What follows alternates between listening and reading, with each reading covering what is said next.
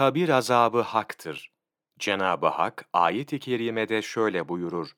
Dediler ki, Ya Rabbi, bizi iki defa öldürdün, iki defa da dirilttin. Mü'min Suresi 11. Ayet Ayette zikredilen iki ölüm, ancak kabirde de hayatın meydana gelmesiyle mümkün olur. Şu ayeti kerimelerde buna delildir. Boğuldular ve bir ateşe sokuldular. Sabah akşam ateşe tutulurlar. Kıyametin koptuğu gün şöyle seslenilir.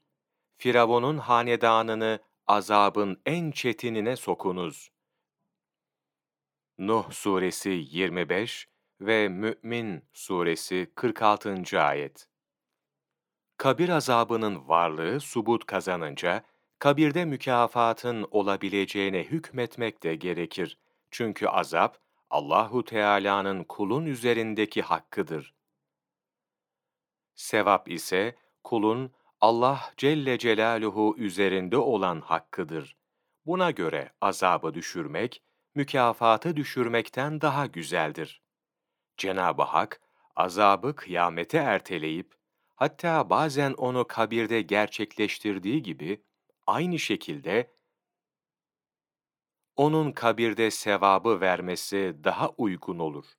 Allahu Teala'nın ve onlar henüz kendilerine yetişmemiş olanlar hakkında müjde vermek isterler ayeti, öldükten sonra dirilme vaki olmadan önce, berzah aleminde bir hayatın bulunduğuna bir delildir.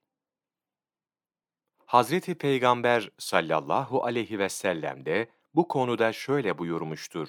Kabir, ya cennet bahçelerinden bir bahçedir veya cehennem çukurlarından bir çukurdur. Tirmizi Kabirdeki azap ve mükafat hususunda haberler mütevatir derecesinde gibidir.